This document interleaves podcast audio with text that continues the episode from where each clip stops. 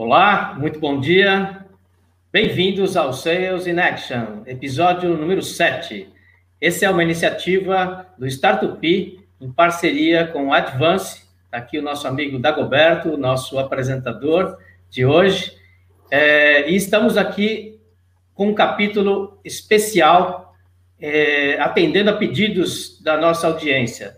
Hoje nós vamos falar sobre remuneração no ambiente de nuvem. Eu sou o Geraldo Santos, diretor do Startup, e vou estar com vocês, junto com o Dagoberto aqui, e com os nossos dois grandes convidados de hoje, é, Jorge e Celso. Eu vou deixar a apresentação aqui para o Dagoberto, para fazer as honras. Muito obrigado a vocês por estarem com a gente. Pessoal que está nos assistindo, por favor, usem aqui o chat ao lado para poder colocar suas perguntas, endereçar suas dúvidas nesse tema extremamente importante para todo profissional de vendas e para todos os gestores de vendas e de recursos humanos também. Ok? Dagoberto, a bola é sua. Bom dia a todos. Geraldo, muito obrigado. É um grande prazer estar aqui novamente. E, em especial, esse episódio, que eu tenho dois grandes amigos que a gente se conhece já há muito tempo, que fazem um trabalho brilhante no mercado. Uh, vou começar apresentando o Celso. O Celso foi uh, grande executivo de, de negócios de grandes multinacionais como Philips, IBM, Microsoft, EDS, Realtek. Eu tive a grata oportunidade de trabalhar com o Celso lá na Microsoft, algum tempinho atrás, né, Celso? Uh, 12 anos atrás, o Celso fundou a DNA Hunter, recrutamento, seleção uh, e consultoria estratégica em RH. A DNA ela tem um, uma grande especialização em contratação de vendedores, gestores de equipe de vendas, diretores uh, comerciais e C-level uh, para empresas de TI. O Celso ele tem vivenciado o que ele chama da efervescência das regras de remuneração do modelo uh, indo de on-premises para nuvem. Celso, muito obrigado por estar aqui com a gente hoje. quero apresentar também o Jorge. O Jorge conta com mais de 20 anos de carreira executiva, reconhecida e premiada em empresas como Itautec, Quitel, Siemens, uh, tanto no Brasil quanto no exterior. Em 2010, eu tive a grata oportunidade de reconectar com o Jorge, a gente já se conhecia de tempos atrás. Convidei o Jorge para ser sócio da Advance. Hoje ele toca toda a área de consultoria, tem mais de 500 projetos de consultoria feitos uh, na Advance, na parte de planejamento estratégico, estruturação de vendas, estruturação de canais, planejamento de marketing e vendas, e, em especial, tem acompanhado muito as empresas que estão migrando o modelo de negócios on-premises para a nuvem. Então, Jorge, muito obrigado por estar aqui com a gente hoje. E nós vamos, nesse capítulo especial, falar do tema de remuneração. E o tema de remuneração como o Celso novamente falou, está é, tá efervescendo no mercado, todo mundo ó, olhando, mudando, experimentando. Quando a gente estava lá no mundo antigo, né, o mundo de vender produto, a remuneração da equipe de vendas era tão mais simples. Tudo estava baseado numa transação. Então, a empresa, a revenda integradora, comprava um produto, vendia o produto, pegava a diferença disso e pagava a comissão para o vendedor. Hoje, com a implementação de modelos de SaaS, nuvem e projetos recorrentes, essa parte de remuneração passou a ter uma complexidade muito grande. O fato do cliente assinar um contrato não significa que ele vai consumir, então a gente tem que incentivá-lo a consumir a, o, a parte dos recursos do contrato. Então, a parte do pós-vendas ou customer success faz muito, muito mais sentido agora, e a complexidade do que está nessa grande cesta de ofertas, ela aumentou muito. Então, vou começar trazendo o primeiro tópico, que é o tópico de como estabelecer metas para os vendedores e como remunerar pelo atingimento dessas metas. Eu vou pedir para o Jorge começar, porque o Jorge sempre fala nas palestras dele a respeito de que o vendedor tem que ter uma cesta de metas. O que é isso, Jorge? Bom, bom dia, obrigado pelo convite. É, eu acho bastante interessante esse, esse tema das metas, existe essa preocupação das empresas, porque é, antigamente se considerava, e muitas empresas ainda fazem isso, considera assim, uma meta de volume financeiro de vendas, independente do que a pessoa venda, uh, e isso acaba deixando a decisão muito por conta do vendedor, do que, que ele vai vender. Então, o vendedor acaba tendendo a vender aquilo que ele tem mais familiaridade, tem mais facilidade, uh, conhece melhor, e não necessariamente acaba é, correspondendo ao a estratégia da empresa. Então, a ideia de você fazer uma cesta de metas é você fazer uma meta onde você define por categoria de oferta, produto, serviço, né? Qual é a meta de cada uma dessas é, ofertas diferentes para o vendedor? Então, o vendedor vai ter que cumprir metas por categoria de oferta. E aí você pode, inclusive, estabelecer remunerações diferenciadas para aquelas, uh, para aquela cesta ou para aquela para aquele tipo de oferta que você quer dar mais ênfase o que estrategicamente é mais interessante para você. Então vamos supor que você está lançando um serviço novo que Obviamente, os vendedores têm um pouco mais de insegurança de vender porque não conhecem tão bem, não, não sabem ainda divulgar muito bem, mas você pode dar uma, uma, uma remuneração variável maior para esses produtos novos do que para os outros produtos, para incentivar então o vendedor a, ven a, vender esse produto que é estratégico. E, então, essas são, essas são coisas que a gente tem que considerar para é, recuperar um pouco o domínio do, da estratégia e fazer com que os vendedores acompanhem essa estratégia da empresa. Excelente. Celso, o que, que você tem visto no mercado? Bom, antes de mais nada, agradeço aí o convite, é uma honra estar aqui com vocês, né? É, eu só queria, eu vejo assim, é, a gente está vivendo um modelo híbrido, né? Eu usei a palavra efervescente aí, eu acho que a gente está vivendo um momento de volatilidade, eu acho que a gente tem muito mais variáveis hoje do que a gente tinha no passado, né? Então, a gente, o que eu estou vendo hoje, Dagoberto, é uma, uma, uma junção de, de talvez assim, de todas as combinações, todas as alternativas anteriores, né? A gente tem, tem desde é, empresas é, que estão é, num modelo de é, comissionamento ainda por produto, né? Algumas estão migrando, agregando valor, serviço a esses produtos, né? E muitas vezes, então, mudando o modelo para um sistema de remuneração baseado em salários, né? É, e aí entra também, eu diria assim, um pouco mais da complexidade, né, do tipo de eu vou usar a palavra produto, mas a gente está falando muito mais de solução, né?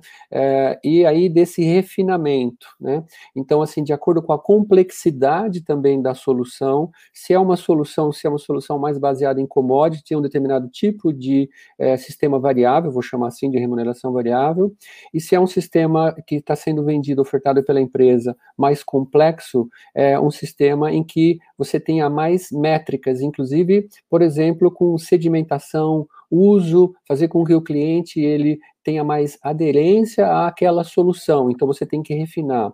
Outra, você pode medir também satisfação de clientes. Então eu vejo, Dagoberto, uma, um modelo híbrido com várias possibilidades, tá? Então é um pouco daquilo que é, o sucesso do passado, não necessariamente ele prediz o futuro, né? Então a gente tem que levar em conta. Celso, uh, antigamente a gente tinha regrinhas uh, muito simples que falavam assim: a remuneração do vendedor é de 1 ou 2%, está resolvido, tá? Independente do, do que ele estivesse vendendo. Hoje o pessoal tem falado muito de múltiplo de salário. É isso? Como é que funciona isso? Exato. Eu vejo também, eu só queria retomar um pouco o que o Jorge comentou muito bem, que assim, uh, até o sistema de, de, de, venda, o sistema de remuneração, né, tem que estar muito ligado à estratégia da empresa, né, e também está ligado, eu diria assim, à própria maturidade da empresa. Uma coisa é você olhar uma empresa, uma startup, né, a gente está falando aqui de uma startup, então a gente está falando de uma startup que tem uma determinada condição de maturidade, e outra você está falando de empresas maduras, multinacionais grandes, né, então a gente tem é, diferentes abordagens, então eu iria assim, qual que é a estratégia daquele momento? Eu quero ganhar mercado, eu quero ter market share, ou eu quero fazer receita, eu quero fazer lucratividade. Então, em função disso, Dagoberto, é, a gente percebe que o sistema de remuneração, você pode fazer isso com campanhas também, por um período de tempo, né? Mas o sistema está mudando para múltiplos salários. É uma maneira, talvez, de você ter uma, uma condição, tentar tornar mais simples, né? Porque eu acho que um, uma, uma, um ponto que a gente tem que ter de atenção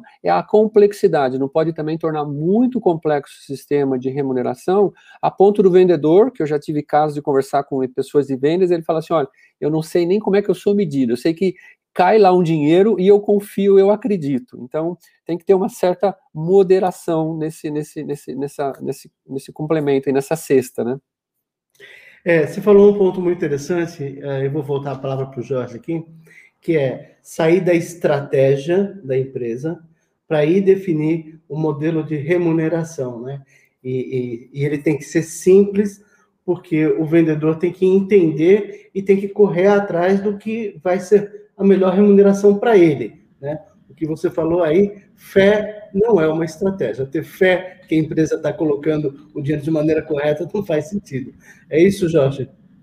É, é isso sim. É, é, uma das coisas que a gente diz é o seguinte: a remuneração ela tem que ser algo mais ou menos simples para que o vendedor ele, ele consiga facilmente descobrir o quanto que ele vai ganhar à medida que ele vai desempenhando, porque senão ele vai passar mais tempo, muitas vezes calculando uh, o quanto que ele vai ganhar do que indo atrás de, de clientes. Esse não é o objetivo. O objetivo é fazer com que o vendedor busque é, clientes, atender os clientes. Ele não deveria ficar se preocupando como, como calcular.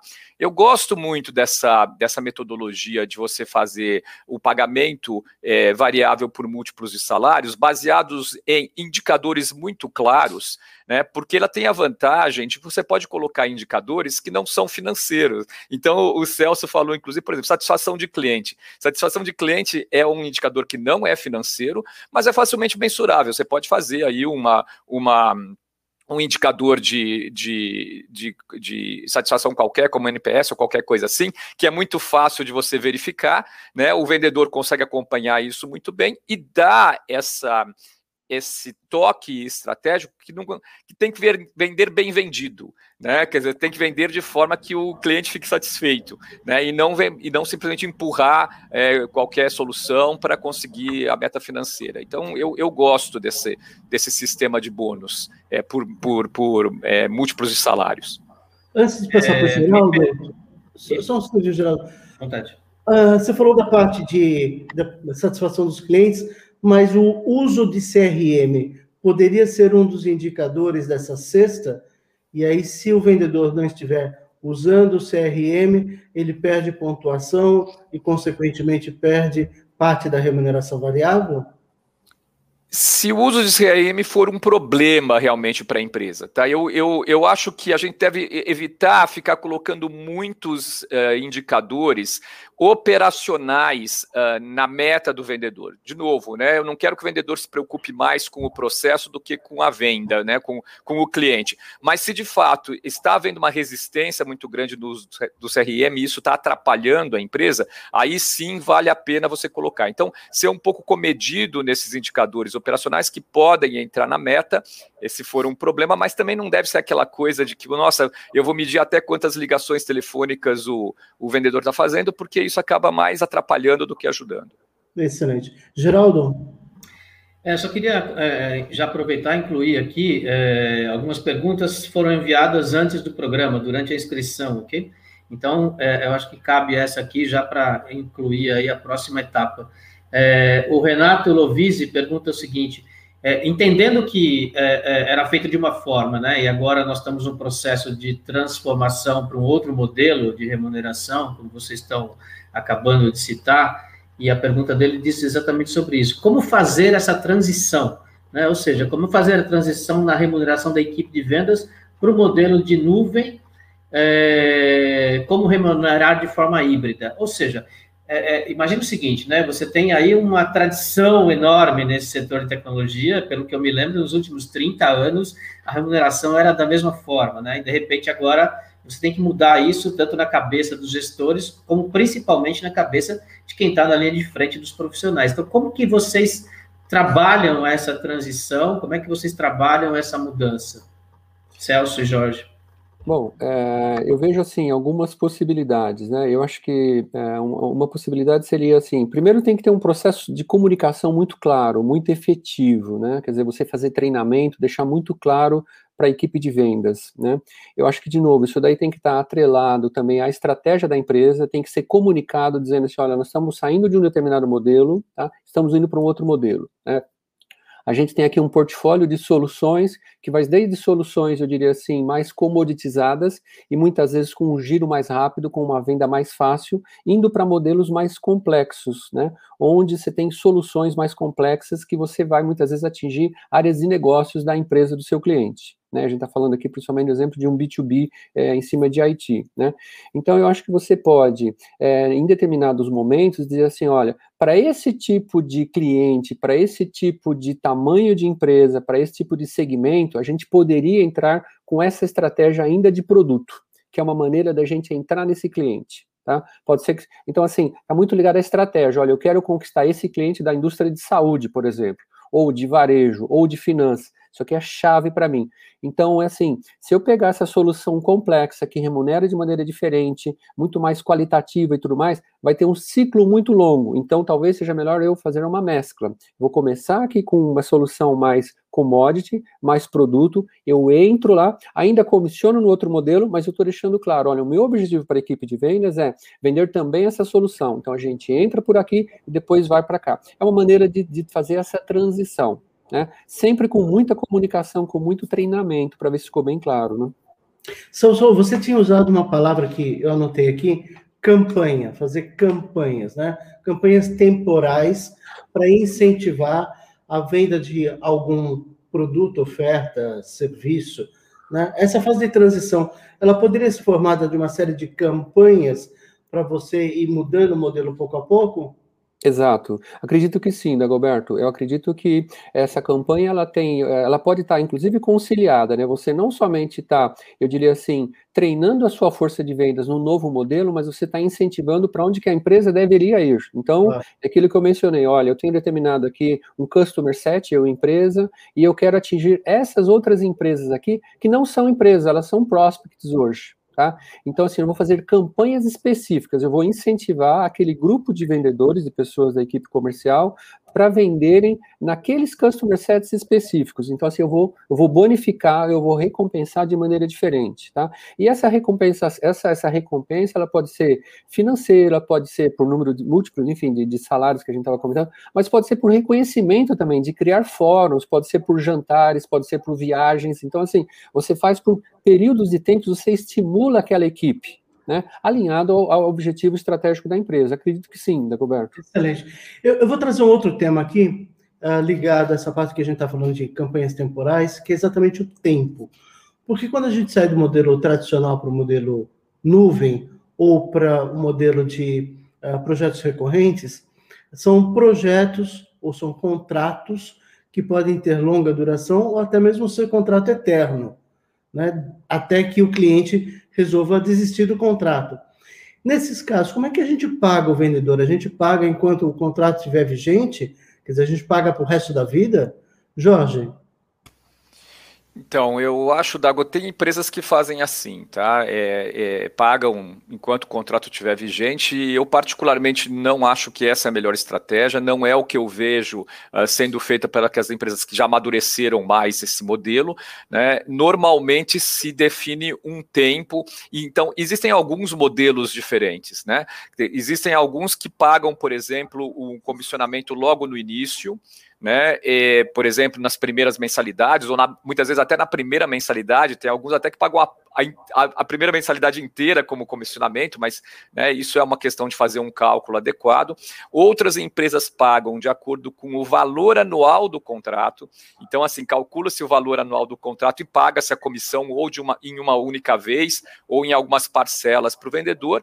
E há um outro modelo que eu acho que quando o consumo é mais variável, né, muitas empresas acabam pagando por um período de tempo. Por exemplo, nos primeiros 12 meses ou nos primeiros 24 meses de consumo do, do cliente, que é aquele período onde eles acham que o cliente ainda, é, o consumo dele depende muito da atuação e do convencimento do vendedor. Depois que o cliente se torna um cliente recorrente de carteira, digamos assim, e que inclusive o cliente passa para uma equipe mais de, uh, de, de, atenção ao cliente, de customer success, já não vale mais pagar a comissão para o vendedor, porque afinal você tem que remunerar as outras equipes que também estão uh, atuando no cliente, tá? Então é mais ou menos o que as empresas estão fazendo hoje, no, no que, o que eu estou encontrando no mercado. Celso? Correto, eu concordo com o Jorge, né? Eu vejo assim, está muito ligado, eu assim, ao tempo do, do, contrato, ao perfil do contrato também. Aí entra uma outra variável, muitas vezes, que é o churn desse contrato, quer dizer, não só essa, essa adesão, essa aderência, né, o consumo que esse cliente está fazendo, mas é assim, se esse cliente tem risco de churn, quer dizer, esse cliente tem risco de, de, de não continuar com o contrato. Então, o que muitas vezes eu vejo é, é você tem um sistema que incentiva a manutenção daquele contrato, então você tem um sistema de comissionamento ou número de, de, salários em função de você fazer, olha, contrato de dois anos, contrato de três anos, contrato de um ano, né? É, em alguns lugares eles fazem assim um sistema de comissionamento após o pagamento pelo cliente. Quer dizer, eu vou pagar a equipe de vendas depois que o cliente pagar. Né? Então, isso é muito, eu diria assim, em função dessas métricas e como é que esse cliente está usando, como é que ele está se comportando. E você pode ir calibrando esse sistema de remuneração em função disso. Né? E aí, assim, até vai também, como o Jorge comentou, quer dizer, você pode ter é, pessoas que são mais especializadas, de repente, em aquisição de clientes né? E outras pessoas mais em manutenção, que seria o Customer Success, né? Com métricas diferentes e com remunerações também diferentes, né? Então é aquela complexidade, mas você tem que usar em favor dessa estratégia do seu negócio. Celso, lá no mundo velho, quando a gente fazia a parte de venda de produto, tipicamente o ciclo de vendas era menor. Quando a gente está falando de vender projetos de alta complexidade, nuvem, SaaS, uh, projetos recorrentes, tipicamente o ciclo de vendas é maior. Quer dizer, o vendedor trabalha muito mais até que ele comece a ser elegível a ter essa remuneração variável.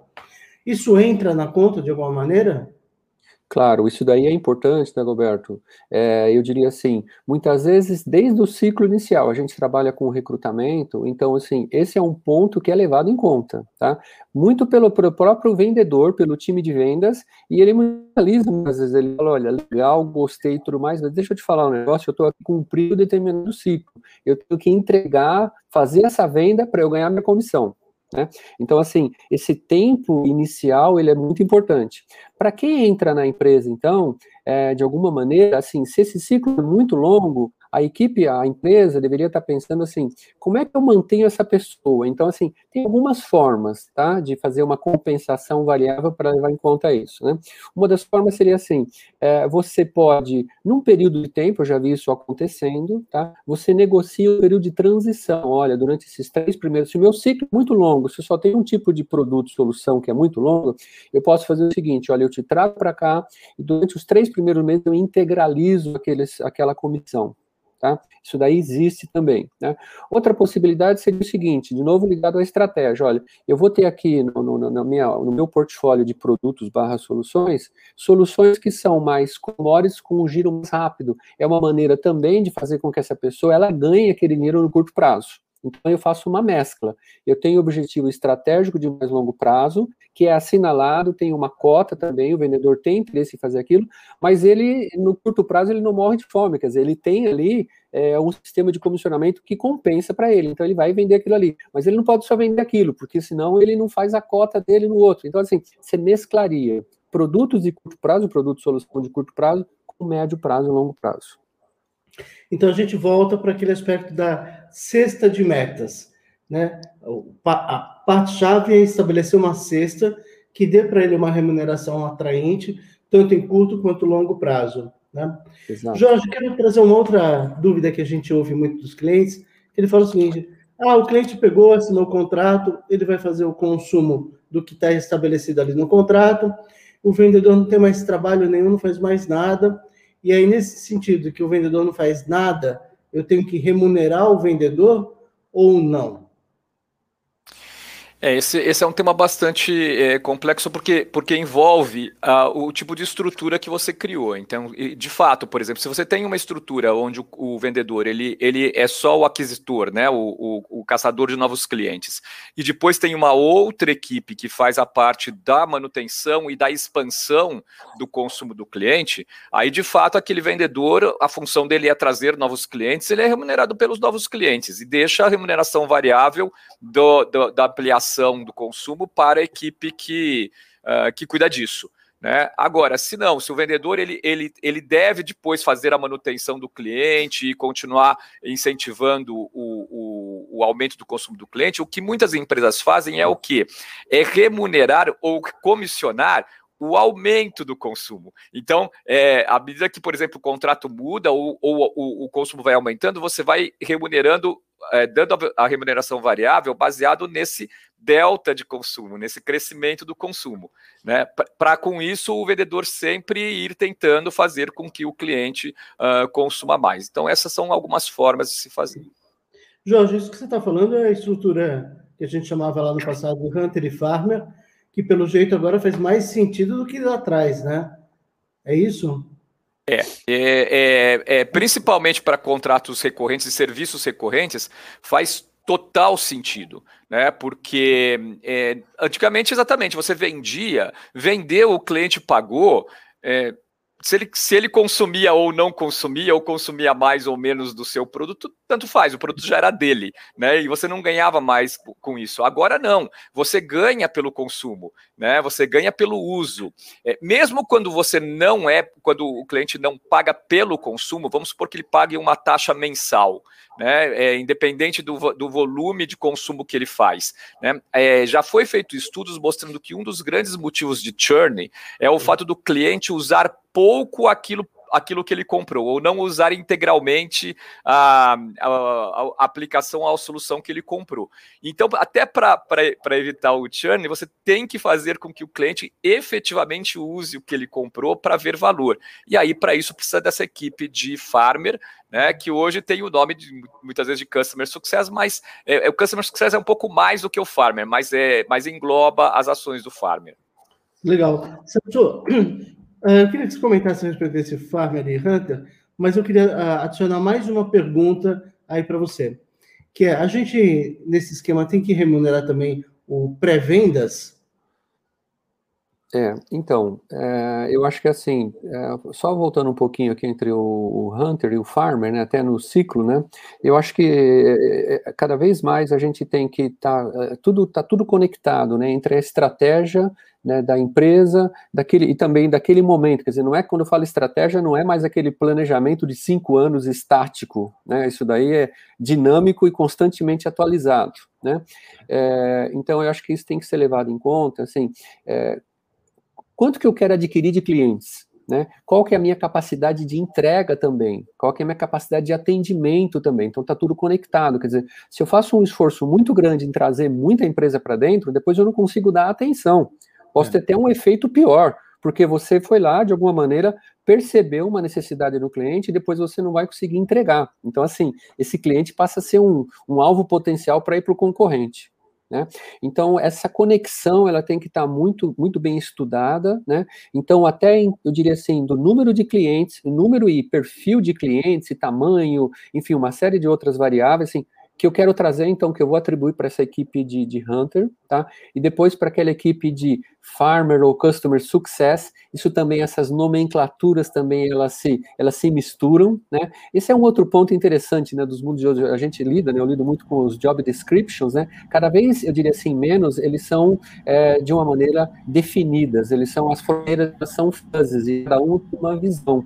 Então, às vezes, pelo título, não dá para você fazer muita inferência, tem que entrar um pouco mais a fundo para entender o que quer dizer aquilo. Mas voltando à sua pergunta, Dagoberto, sim, é, eu vejo que em alguns casos o que se faz para uma equipe de pré-vendas, tá? É, muitas vezes se cria um bônus pool, tá? Tem um conceito, tem algumas empresas têm um conceito de um bônus pool. Quem que trabalhou naquela venda, né? Então você tem um time, tem um grupo de pré-vendas que aí muda o nome, às vezes você tem um arquiteto, um consultor, um pre-sales, enfim, mas você sim faz um sistema de remuneração também variável ou comissão desse bônus pool. Ô, Celso, me permite, Dagoberto? Claro. Ô, Celso, você que é um super especialista aí nessa área de hunting é, há muito tempo já, lidando com centenas de profissionais, principalmente também no setor de vendas, você acha que esses caras estão preparados para essa mudança? Você que lida diariamente com essa, com essa, com esse perfil de profissional é, de grandes empresas, principalmente, como é que você vê é, é, é esse profissional no mercado hoje? Ele está preparado para enfrentar essa mudança? Ou ele vai precisar de muito, muito coaching? Ele vai precisar de muita ajuda externa para poder mudar o mindset, para poder se orientar melhor? Como é que você se é. posiciona nisso e como é que a DNA trabalha em cima disso? É, eu vejo assim, Geraldo, a pergunta é muito boa, né? E está ligada a essa complexidade que a gente vive, né? É, então, eu acho que, eu diria assim, não só o profissional de vendas, em qualquer nível, a gente não está falando só do primeiro nível, gerente de contas, os títulos mudam totalmente também, né? Enfim, é um account executivo, é um gerente de contas, é um sales, enfim. Às vezes tem a palavra manager, não tem pessoas abaixo, é assim, interessantíssimo, né? É, então, eu diria assim, não só para o profissional de vendas, mas para a empresa, precisa essa comunicação, esse treinamento. Sim, é necessário. Eu diria assim, no mínimo para que é, haja um alinhamento e uma unificação é, dos conceitos, dizendo assim, olha, eu empresa, porque cada empresa vai ter as suas características, as suas definições. Né?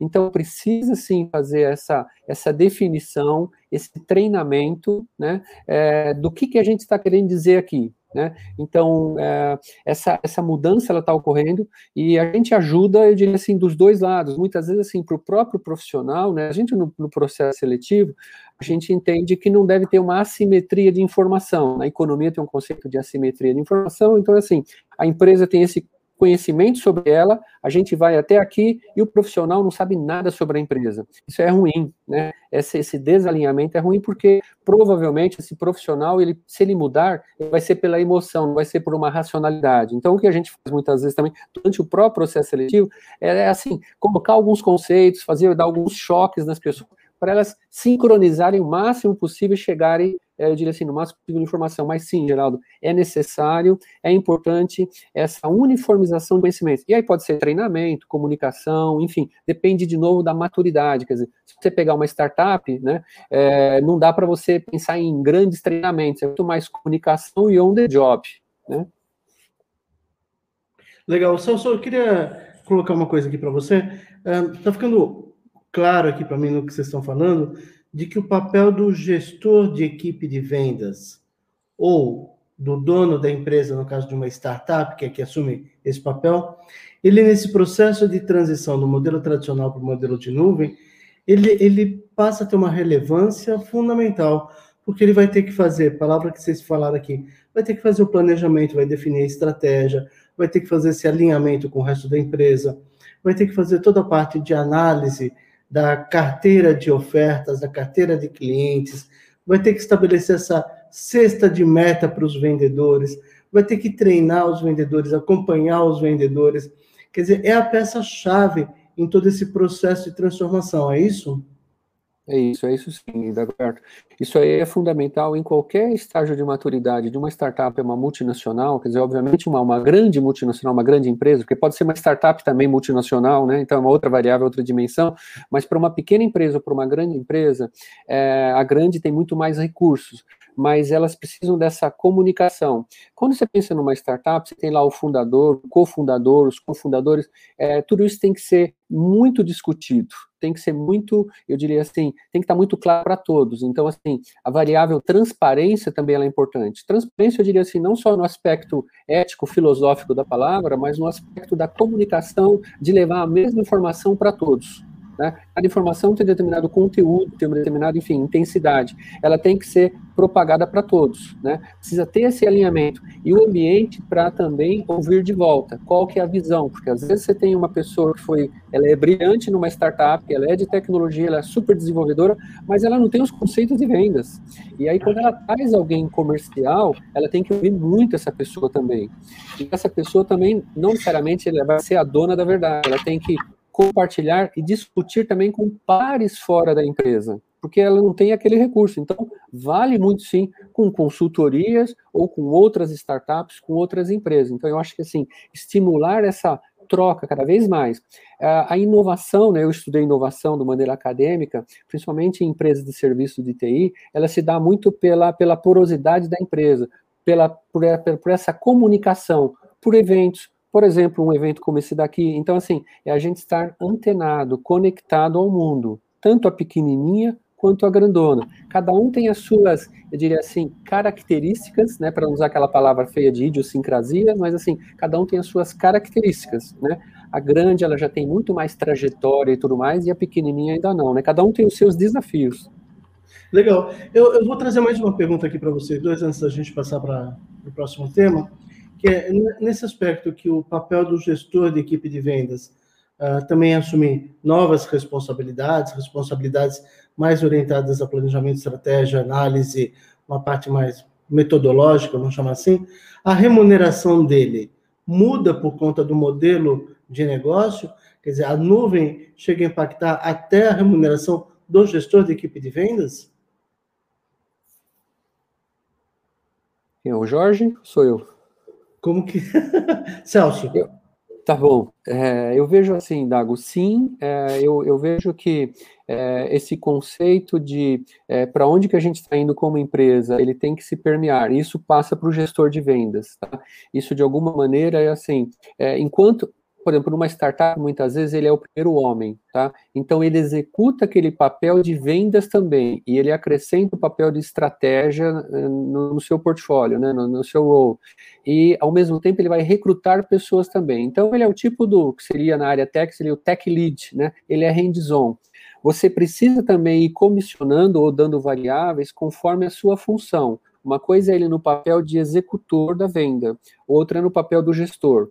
No papel do gestor, ele vai ter provavelmente outros objetivos, talvez mais qualitativos, de contratação, de satisfação de clientes, né, de manutenção desses clientes, de treinamento da equipe, de evitar o churn da própria equipe também. Né? Um churn numa equipe de vendas é um negócio assim, é, sério, é um negócio que pode ser muito complexo. Né? Eu diria assim, não só pela perda da venda em potencial, mas eu diria muitas vezes até pela própria imagem também, porque a pessoa sai, ele é o representante daquela, daquela empresa. Então, esse gestor de vendas, ele tem outros papéis mais estratégicos do que somente o do executivo. A remuneração, ela, é, o sistema de compensação deveria seguir essa estratégia e esses papéis. Legal. Mas, João, o que, você tem visto no mercado? O, os gestores de equipe de vendas já estão preparados para atuar em cima desse novo modelo ou precisam de ajuda nesse processo de transição? Eu vejo tudo, Dago. Eu acho que é uma coisa assim. É, tem, tem gestores que sim estão preparados e, e, e já é, interiorizaram, digamos assim, essa necessidade de mudanças, e tem outros que ainda estão muito fixados nas, nos velhos hábitos, e assim, em alguns casos eu até já ouvi é, frases do tipo, não, mas eu faço assim há 20 anos e sempre deu certo. É, e eu acho que precisa, assim, alguns deles a gente precisa até mudar um pouco essa, essa, essa forma de, essa visão de mercado, mostrar para eles assim, o mercado mudou, mesmo independente de ter mudado o tipo de oferta ou se é nuvem ou não é nuvem, mas a, própria cultura de compra mudou, né? O processo de compras mudou, o, o comprador hoje se, se comporta diferente. E o, e o gerente ele tem que ver isso e tem que uh, adequar as, os, os seus métodos, os processos de vendas e a forma de gestão é, dos vendedores para essa nova realidade. Um outro ponto que eu acho que é muito importante, que tem muito a ver com o que o Celso falou, é que hoje a gente precisa ser muito mais flexível é, na, na, área de gestão, até mesmo para estabelecer metas com, né, mudar metas com, uma, com, uma, é, com um prazo mais curto, mudar a forma de remuneração, porque a, as estratégias da empresa podem mudar de acordo com o momento. Num momento pode ser a estratégia da empresa você adquirir mais clientes, no próximo pode ser você engajar aqueles clientes que você adquiriu, e num terceiro pode ser você expandir os clientes que você já tem como metas principais. E isso muda toda a forma de é, gestão, remuneração para essas novas, é, para esses novos objetivos. Então a flexibilidade também eu acho que tem que ser algo bastante é, importante que, o, que os gestores têm que absorver esse conceito. É, deixa eu incluir aqui uma pergunta da Daniela Lamenha, já, porque tem tudo a ver com o que vocês estão falando aqui, antes da gente mudar para próxima prática, pode ser? É, vamos lá. E E quando o próprio vendedor faz o papel de farmer, como devemos remunerar? É, eu acho que aí você tem de novo, nós vamos voltar para a cesta de indicadores, tá? Que aí eu acho que você tem que ter indicadores de aquisição, né? De prospecção ou de, é, de conversão de novos clientes, seria um deles, e um outro seria indicadores que ou são de expansão é, da, da própria carteira, ou são de churn, quer dizer, então existem indicadores que são mais adequados para hunting e para farmer, tá? E no caso do vendedor fazer os dois papéis, na cesta de, de, de, de indicadores indicadores dele deve constar esses dois aspectos. Essa seria, na minha opinião, a forma mais fácil de fazer. É, eu vejo parecido sim, Geraldo. Eu vejo alguns lugares que eles fazem assim. É, primeiro você tem muita capacidade de vazão dessa pessoa, quer dizer, o quanto que ele vai conseguir adquirir e depois manter. Tá? Então, esse é um ponto de atenção. Mas às vezes você tem um sistema de, de variável, para não usar a palavra comissão, que você torna mais agressivo, ou você, o múltiplos, ele fica mais agressivo na venda e depois menos na manutenção.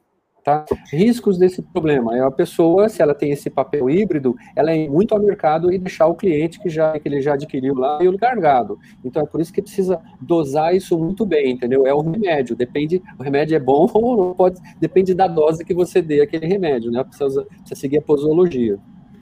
É, e aí emendando, desculpa, e aí emendando, só para a gente passar mais uma pergunta rápida aqui, o Júnior Reitich, ele pergunta se você tem alguma planilha de formação de preços com sugestão de bônus, ou seja, pelo que eu estou entendendo, então, assim, tudo é definido na cesta de metas, então, você vai ter uma variável incrível, independente do produto, se ele é híbrido, se ele é só nuvem, é, para essa cesta de bônus, porque não, existe, não vai existir mais uma planilha com 10 linhas, vai ser completamente é, é, é, é diferente para cada tipo de profissional, de empresa e de produto, é isso?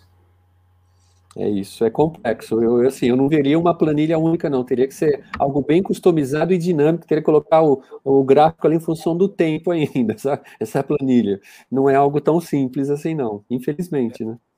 Normalmente a gente constrói uma planilha para cada, cada cliente, porque você tem que entender né, exatamente o que vende, etc. Então é, é um pouco mais complexo, não, é, não, é, não tem receita de bolo tão simples assim, não. E, e fica claro para mim dois pontos que o pessoal levantou aqui. O primeiro é: depende da estratégia da empresa e depende da estratégia naquele período de tempo. Então, pode ser que a, a cada três meses a estratégia da empresa muda e essa cesta de metas vai mudar e a remuneração ela vai trabalhar meio como campanhas. Eu queria fazer uma pergunta aqui para os nossos gurus. Uh, a parte que a gente tinha lá no mundo velho de aceleradores e desaceleradores continua valendo? Jorge? Eu acho que sim, Dagoberto. Eu, eu, eu sempre achei que aceleradores e desaceleradores são, são, são pontos importantes exatamente para é, fazer com que o, os vendedores se engajem nos objetivos da empresa também, entendeu? Porque é, se você tem um objetivo, uma meta né, de vendas, e, e tanto faz se ele atinge ou não a meta, ele ganha a mesma coisa, o mesmo percentual, digamos assim, de comissão ou de variável, é, a meta acaba sendo mais da empresa do que do vendedor. Agora, tem um ponto que eu acho super importante na definição de acelerador e desacelerador, que é o seguinte: a meta tem que ser negociada com o vendedor e não imposta, né? Porque se você impõe uma meta, impõe acelerador e desacelerador, ou gatilho e acelerador, umas vezes que a gente chama, o, o vendedor pode se sentir lesado, ele pode achar que, puxa, me deram uma meta impossível para que não me paguem o acelerador, entendeu? Ou alguma coisa assim. Então, é, isso tem que ser devidamente, na minha opinião, é saudável que seja negociado com os vendedores as suas metas, para você depois poder aplicar o acelerador e acelerador é como algo que ele também acredita que é, que é justo. Celso, antes de passar para você, para você comentar de acelerador e desacelerador, eu queria adicionar uma coisa aqui. Se a gente tiver que ter acelerador e desacelerador, Será que temos que ter piso e teto, né? Quer dizer, tem limite inferior e superior? Ou o céu é o limite, quanto mais o vendedor vender, mais vai acelerando, mais grana ele vai ganhando? Então, Dago, eu primeiro assim compartilho aí com o Jorge. Eu acho que assim faz sentido ter é, os aceleradores, né? Você vai muitas vezes você coloca por determinados, eu assim por faixas, né? Você tem uma determinada meta e você vai vai compensando de maneira diferente essas essas faixas, né? À medida que o vendedor, né? Ele vai trazendo os resultados, né? É, o que muitas vezes é praticado, eu acho que é interessante é você colocar um, gatilho mínimo? Você coloca um valor mínimo de meta que você tem que atingir, e a partir dali você ligou o taxi, você liga o cronômetro e essa pessoa começa a ganhar a remuneração variável. Né? O ponto do outro lado, se coloca limitador, é um ponto também, eu diria assim, é, eu diria que dá bastante discussão, né, de você colocar o tal do cap ou teto, né, é, isso, assim, no processo seletivo que a gente faz, isso acaba sendo levado em conta, né? É, eu diria assim, é, muitas vezes as pessoas de vendas, é, eu diria assim, que é um ponto delicado você colocar um teto, né? Então teria que ter uma justificativa. Eu não sou muito favorável ao teto, tá, Roberto? É assim, precisaria colocar uma justificativa muito clara, né, para toda a equipe dizer assim, olha, a não ser que a gente está vendendo muito, a gente não tem condição de entregar, quer dizer, seria um problema bom. Mas para a equipe de vendas, isso daí, assim, como assim, cara? Eu quero vender e ganhar né? Tipo assim, esse é problema do outro, né? Então, assim, isso tem que estar tá muito bem discutido, muito bem embasado, você colocar um limitador, tá? Cada vez mais levado em conta durante o processo seletivo, é isso que o, que o Jorge comentou também, essa formação de qual é a cota, porque assim, você chegar num lugar e tem uma cota lá, tem um objetivo, tudo, aí assim, como é que isso surgiu? Normalmente não tem muita ciência para surgir esse número, né? Assim, ou é aquele histórico, né? De lá para trás existia que tem alguém que bate na, na, na, na, na roda do trem aqui, eu não sei nem por que bate, mas tem alguém batendo. Então, assim, o ideal seria fazer essa construção, né? Desse valor, tem um racional, dizendo, olha, a gente já tinha essas, essas, metas passadas, a gente atingiu essas metas, a gente pretende por aqui, por ali. Eu acho que assim, de novo, sempre a comunicação, a transparência cada vez mais, tá? Então acho que tem que ter um trigger um gatilho que ele dispara, eu acho que faz sentido, e depois você pode ir recheando com as cestas de acordo com a estratégia. Olha, eu quero adquirir mais clientes, eu quero nesse segmento, com esse porte, ou aquele cliente, eu quero em específico, né? Mas enfim, eu acho que é esse sisteminha, tá? Celso, eu quero fazer mais uma pergunta para você. Lá, quando a gente estava no mundo velho, a via de regra era o vendedor que estabelecia a meta do seu próximo período. Então, com base no histórico, ele dava, ah, vendi 10 o trimestre passado, vou vender 12 esse trimestre, submetia, ia para frente, e muitas vezes tinha o que em inglês se chama de sandbagging. Quer dizer, o vendedor sabia que ia vender muito mais do que aquilo, mas estabelecia uma meta menor. Hoje, o que eu tenho visto nas empresas é que esse sandbagging não é mais um problema do, do vendedor, é um problema do gestor. Então, o gestor tem que estar antenado também, conhecer o mercado, conhecer os clientes, conhecer o potencial da carteira e negociar essa meta para que não aconteça isso. Né? Então, evitando o sandbagging, então o, o, a meta ela é correta ou ela é realista e aí o céu é o limite, você pode ter acelerador até onde for, porque efetivamente é um trabalho bem feito do vendedor e não o tal do efeito do sandbagging. Faz sentido isso?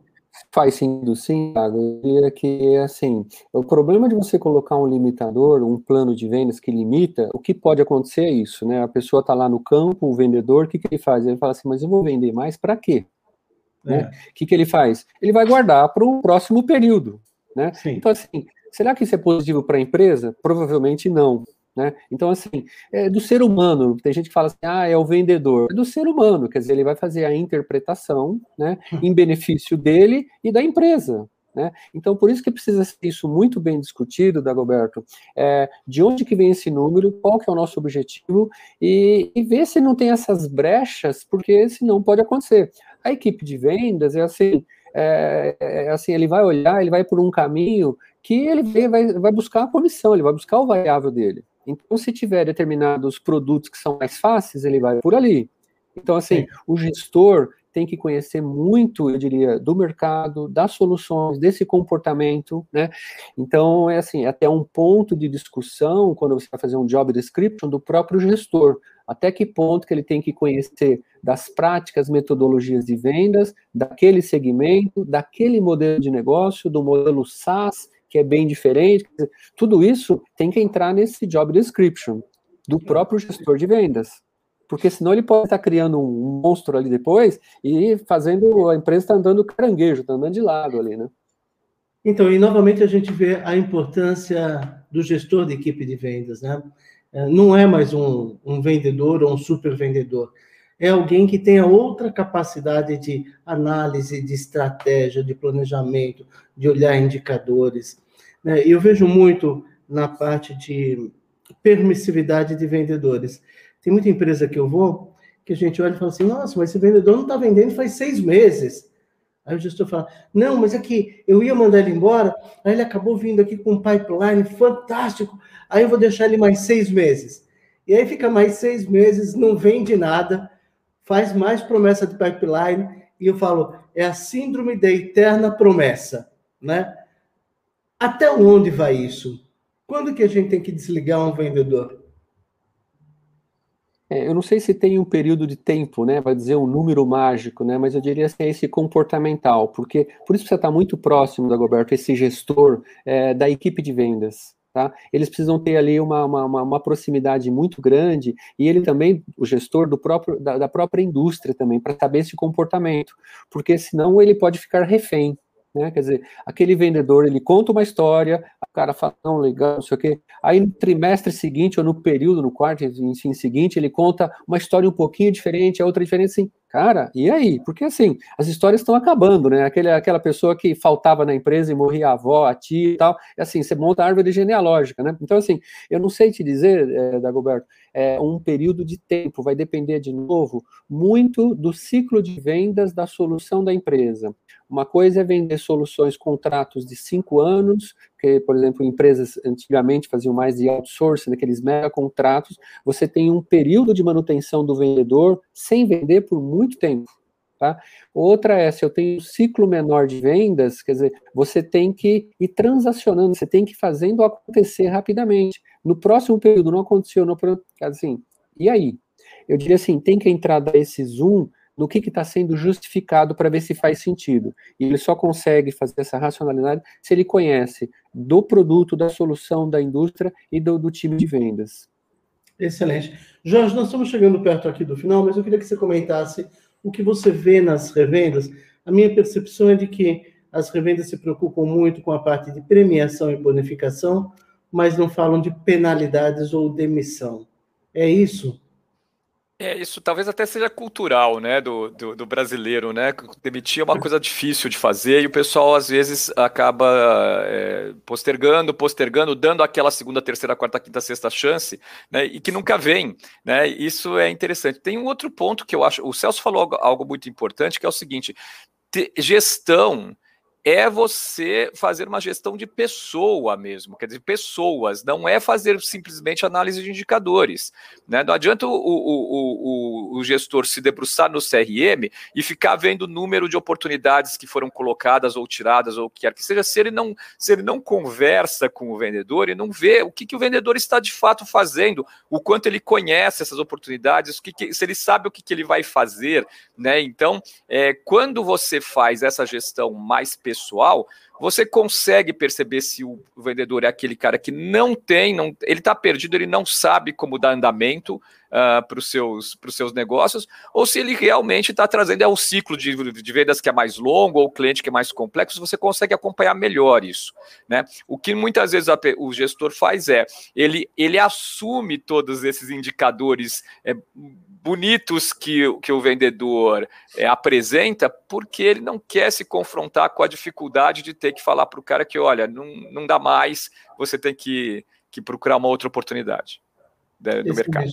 Excelente. Eu queria retomar aqui as cinco práticas de ouro que a gente falou. Nós começamos falando de uh, hoje o modelo ele exige que a gente tenha uma cesta de metas. Uh, isso ficou muito claro ao longo da, da conversa toda que a gente teve aqui. Depois, a regra número dois, ter limite de tempo, ou seja, uh, não pagar o vendedor pelo, pela eternidade, mas estabelecer campanhas ou estabelecer tempos ou uh, limites temporais para isso. Depois falamos que a parte do Hunter e Farmer uh, voltou a ganhar grande importância nesse modelo de, de nuvem, porque uh, não só você tem que trazer o cliente, mas tem que fazer o cliente consumir muito e cada vez mais em cima de nuvem. Falamos da parte de aceleradores e desaceleradores. E, por final, falamos de que a gente tem que ter não só premiação e bonificação, mas ter também penalidade de demissão no caso de não atingimento da cesta de benefícios. É isso? É isso. Sim. Celso, o que, que você gostaria de falar para os nossos ouvintes aqui como mensagem final?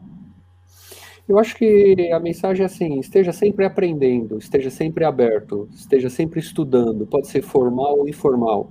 É, adquira conhecimento do meio, porque quem está falando é disso, da mudança do meio, do mercado, de todas as condições, né?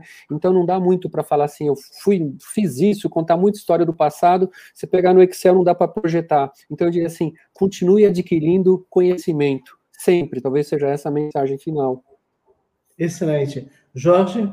Eu pensei na mesma coisa e eu pensei no ponto de que assim, nós temos que treinar a flexibilidade, né? Quer dizer, a gente tem que ser flexível e, e, e, verificar o tempo todo as mudanças de mercado e se adequar a elas. Não dá mais para a gente se fixar nos velhos padrões, né? Porque o mercado está mudando numa velocidade cada vez mais rápida.